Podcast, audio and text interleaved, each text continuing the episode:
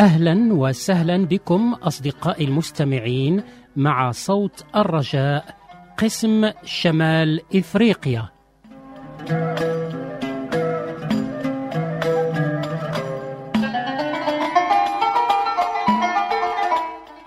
معكم وراء الميكروفون صديقكم كريم صلاح واذكركم بأننا نقدم عنوان إذاعتنا خلال بث هذا البرنامج الذي سيدوم نصف ساعة تقريبا. أصدقائي الكرام قد تكون أعمالنا عظيمة لكن الله يرى أشخاصنا المجردة. نحتاج أن نعيد نظرتنا إلى أعمالنا في ضوء تقييمنا لحياتنا. ونحن أحبائي لحن الله قصيدة الله عمل الله.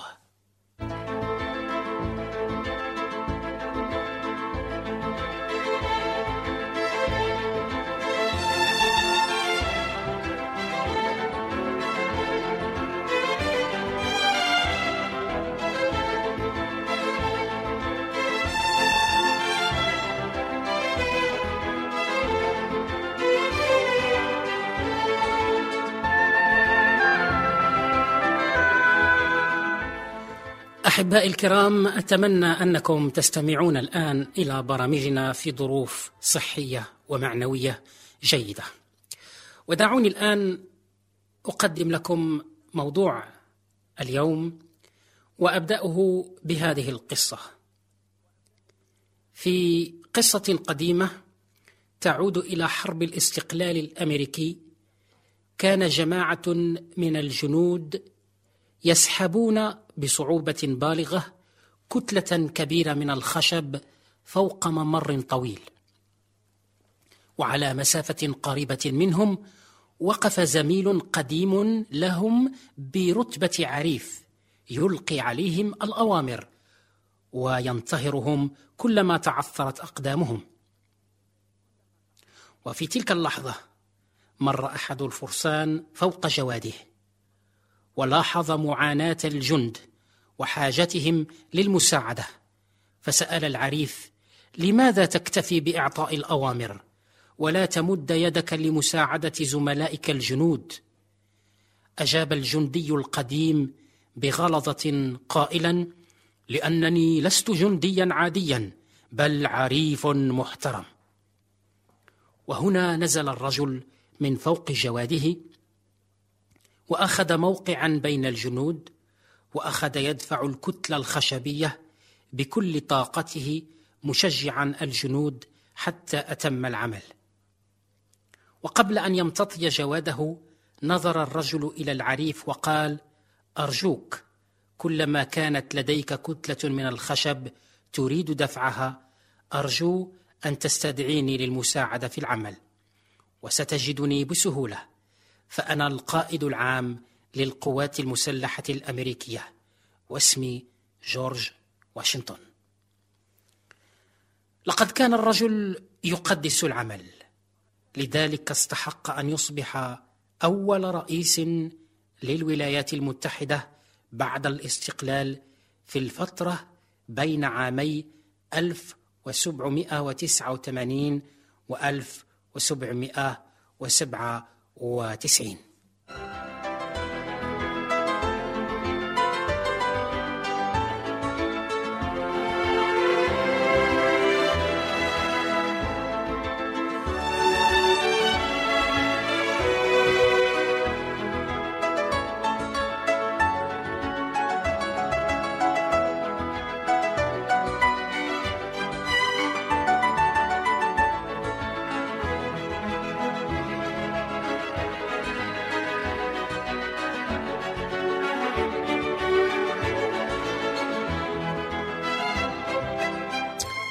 أحبائي الكرام بما أن أو بالرغم من أن لكل إنسان على وجه الأرض عملا ما فإن أغراض الناس في أعمالهم تختلف فالبعض يعمل عشقا في العمل ويعمل البعض ليكسب لقمة العيش أو ليقطع الوقت أو ليقتل الملل في حياته العاطلة.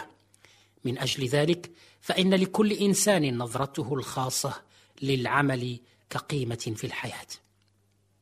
فالبعض يرى العمل متعة لا غنى له عنه على حين يراه بعض آخر واجبا ثقيلا لا مفر من أدائه ويراه آخرون نعمة أو نقمة. واختلاف الناس في قيمة العمل هي التي تضفي إقبال البعض على أعمالهم وحبهم لهذه الأعمال أو تقاعسهم عن أعمالهم وكرههم لها. ويترتب على هذا إحساسهم بالسعادة في العمل أو بالضيق منه. وما يتبع هذا الإحساس من تأثير على إنتاجهم وعلى من حولهم. ولكن بعض الناس يتطرفون في مواقفهم. فمنهم من يقدس العمل ويعتبره فوق العبادة. ومنهم من يهرب من العمل ويعتبره سجنا يسعى للخلاص منه. وكلاهما فقد الفهم الصحيح لقيمة العمل.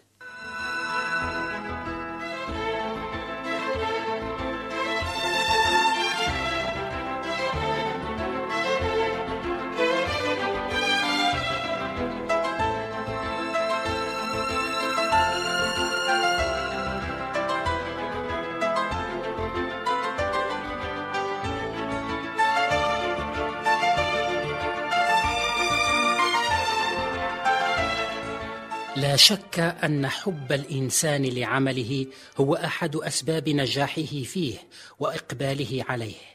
لكن هذا الحب قد يسيطر على عقل صاحبه وعواطفه حتى يحتل كل العقل وكل العواطف فلا يترك فيه لنفسه شيئا. والإفراط في العمل المحبوب كالإفراط في الطعام المحبوب. قد يصبح وبالا على صاحبه فالدخول في بحر العمل الواسع يظل امنا طالما كان الإنسان قادرا على الخروج منه. فإذا تعذر الخروج أصبح الأمر خطيرا حقا.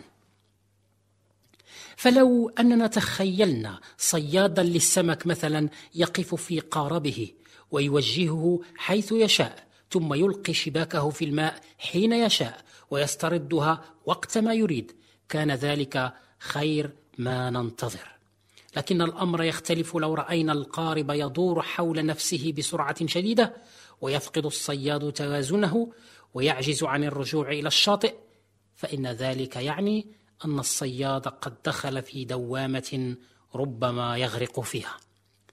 والعمل بحر له شاطئ وفيه جزر وله فنارات وموانئ ويتقلب عليه جزر ومد. العمل بحر مليء بالخير ومحفوف بالشر فيه اللآلئ والأصداف وبه الحيتان والأسماك المتوحشة. إن للبحر خرائط لا يحيد عنها بحار وينجو وكذلك العمل. إن الغارقين في بحور العمل ودواماته قد يفقدون حياتهم بينما قواربهم مليئة بالصيد. وتظل الحياة الإنسانية أعظم كثيرا من الصيد ومن العمل. ألا يفقد الكثيرون أنفسهم وزوجاتهم وبيوتهم وأطفالهم وعلاقاتهم بل أرواحهم الغالية وهم يدورون في بحر العمل ودواماته ألا يفقد الكثيرون شاطئ الأمان بينما يظنون أنهم يحققون الأمان ما أبشع أن يصبح العمل إدمانا رهيبا قاتلا.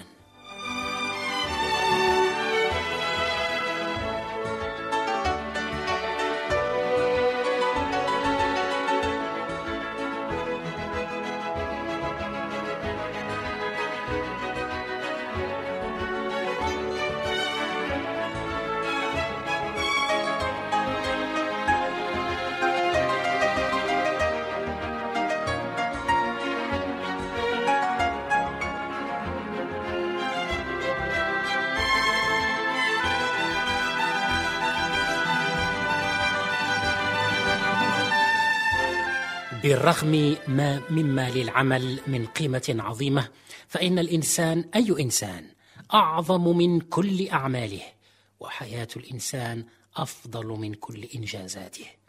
فالإنسان لم يخلق ليعمل لمجرد أن يجد قوت يومه ويشقى لتوفير حاجاته إلى أن يموت. فلو كان هذا غرض حياته لما كان هناك ضرورة لوجوده أصلا. لكن الإنسان مخلوق لما هو أعظم من مجرد العمل أو حتى الإبداع. إنه مخلوق لإظهار عظمة الله الخالق. إذا جعلنا الله صورة لكمال عمله وروعة إبداعه. هذا أن الله هو الذي جعلنا صورة لكمال عمله وروعة إبداعه. كان الطفل الصغير يعزف مقطوعة موسيقية رائعة. شدت انتباه الجماهير فحيوه بتصفيق حاد. على حين وقف معلمه خلف الستار سعيدا مبتهجا فقد عزف الطفل لحنا جميلا. أما المدرب فقد صنع فنانا قديرا. قد تكون أعمالنا في حد ذاتها ألحانا عظيمة لكن الله يرانا نحن كأشخاص. أنشودته وتسبيحته الخاصة الممتدة أو هي الممتدة في أرجاء الخليقة الواسعة. لقد صنعنا الله لتمجيده وتحميد اسمه من خلال ترنيمة الخليقة التي تملأ سماء الوجود منذ خلق الله أبان آدم وحتى يومنا هذا. هذه التسبيحة الحية التي سيظل شد شد شدوها أو شدوها صادحا إلى منتهى الزمن.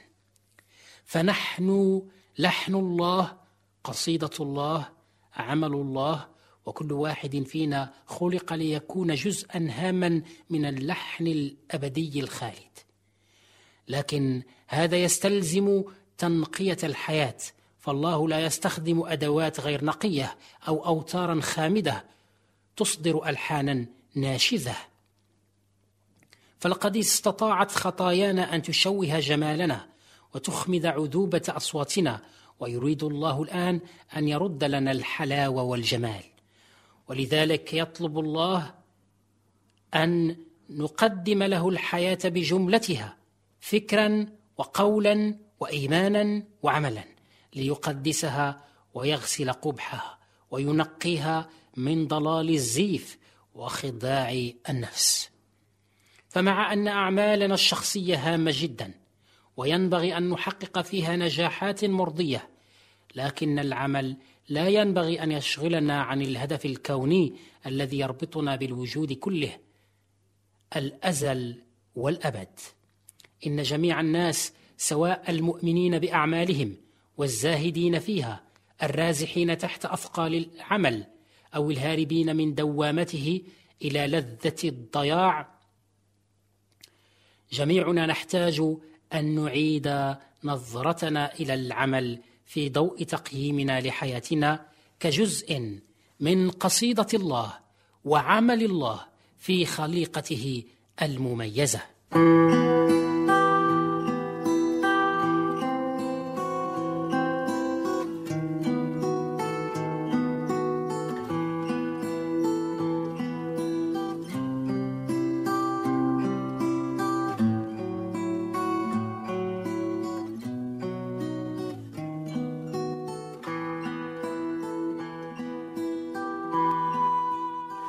يا رب ما أعظم عملك في خليقتك وما أعظم قصدك في بني البشر. فقد جعلت الإنسان تاجا لأعمالك رأسا لخلائقك لكنني كواحد من بني الإنسان لم أحفظ كرامتي وقدري فلم أحفظ كرامتك وقدرك.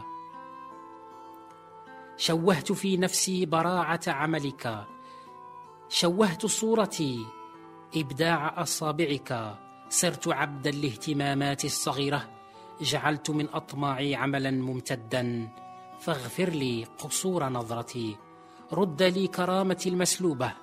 أعدني إلى إطار إبداعك. اجعلني صوتا في أغنيتك. نبضا في إيقاع قصيدتك. طهرني من الدنايا يا رب. طهرني من الدنايا التي قوضت طهارة قصدك. اغسلني من الخطايا التي شوهت نضارة عملك. حررني من الغواية التي بلدت احساسي بنبضك. اكشف عن عيني فأنجو من شقاوة جهلي. بخلاصك يا رب.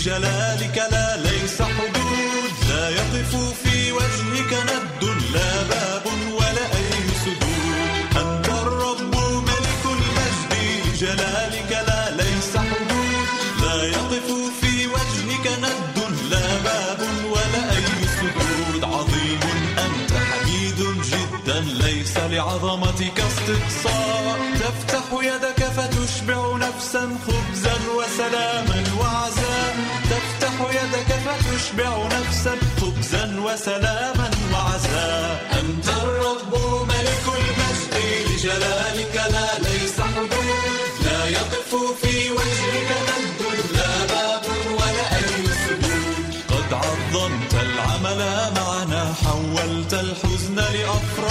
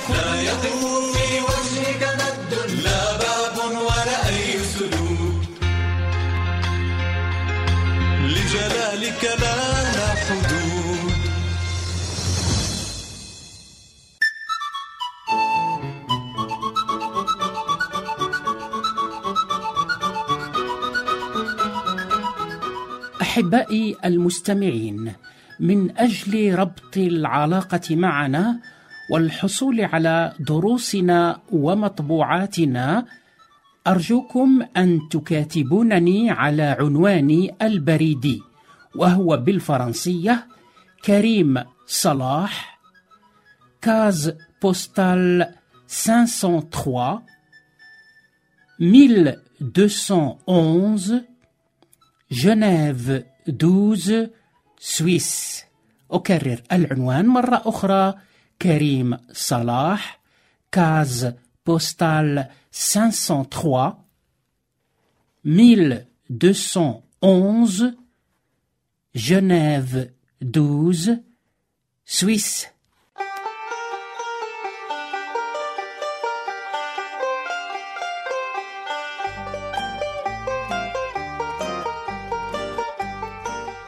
الايمان والحياة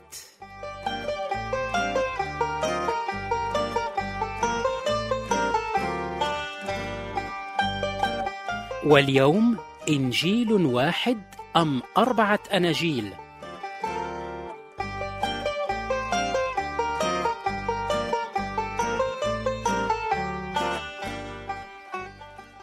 أصدقائي الكرام هل هناك إنجيل واحد أم أربعة أناجيل؟ إنني أعرف أن هذا السؤال يراوض أذهان الكثيرين منكم. والإجابة عليه مهمة لتوضيح الالتباس الذي يراود هؤلاء. ولكن قبل الإجابة على السؤال يجدر بنا أن نوضح بأن الإنجيل لم ينزل إنزالا كما يعتقد البعض وإنما كتب بواسطة إرشاد الروح الله أي الروح القدس. وإن كلمة إنجيل بحد ذاتها تعني الخبر الطيب أو الخبر الصار كما تعني بشارة أو خبر مفرح.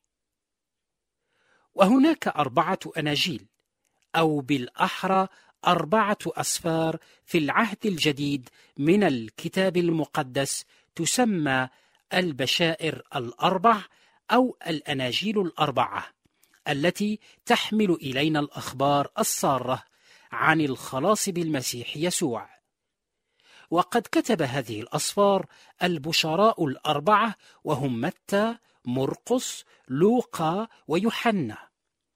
لذا فإن هذه البشائر أو الأناجيل حملت أسماء كاتبيها من تلاميذ المسيح. لذلك يشار إليها بإنجيل متى وإنجيل مرقس وإنجيل لوقا وإنجيل يوحنا. وقد كتبها البشراء كل بلغته الخاصة وبطريقته الخاصة كما أوحي إليه من الله. وكلها تشترك في موضوع واحد هو حياة المسيح وأقواله وتحمل رسالة موحدة هي رسالة الخلاص بالمسيح يسوع. وسميت الأناجيل بالبشائر السارة لأنها تحتوي على البشارة السارة أو الخبر المفرح. وهي أن الله أرسل يسوع المسيح ليخلص العالم من الخطية. فمات عن الخطاة على الصليب وقام من الموت في اليوم الثالث ووهب الحياة الأبدية لكل من يؤمن به. وهكذا عندما نذكر الآناجيل الأربعة فإننا نعني الجزء الأول من العهد الجديد الذي يرد تماما بعد العهد القديم. وهذه الآناجيل الأربعة هي عبارة عن إنجيل واحد بأربع روايات مختلفة كتبت بواسطة أربعة شهود. يستعرض الإنجيل حياة المسيح وتعاليمه السامية التي تؤهل الإنسان الخاطئ للحصول على التوبة والحياة الأبدية بواسطة الإيمان بالمسيح المخلص والسير حسب تعاليمه ووصاياه. وقد كتب تلاميذ المسيح ما أوحي إليهم من الله أن يكتبوه.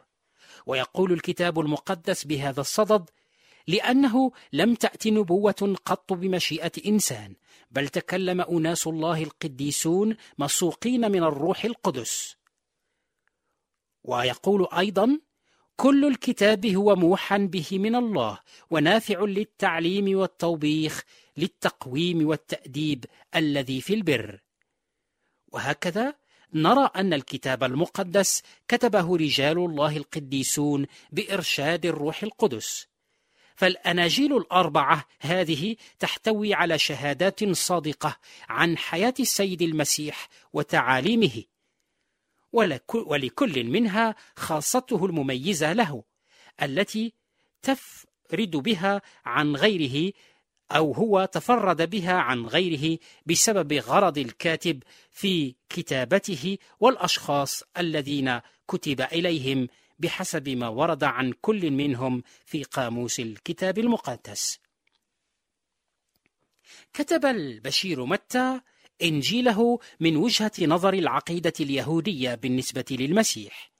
أي المسيح المنتظر الذي تنبأ عن مجيئه أنبياء العهد القديم قبل أن يولد بمئات السنين.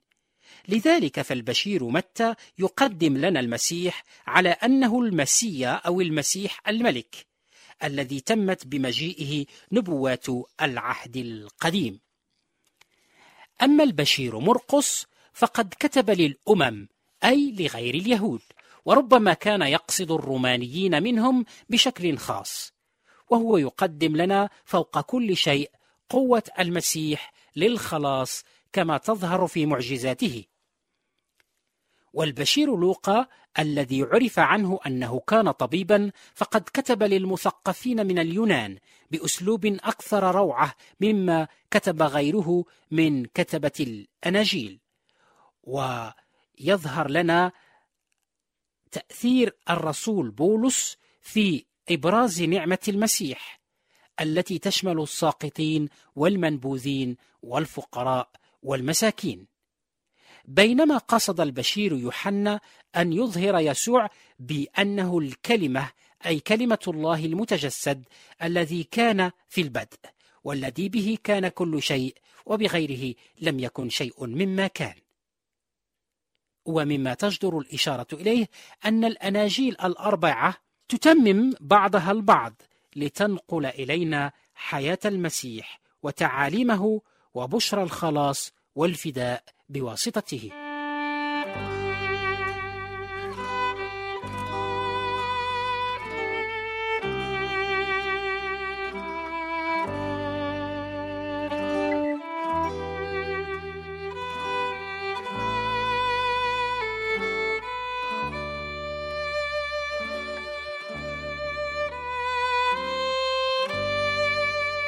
الإيمان والحياة.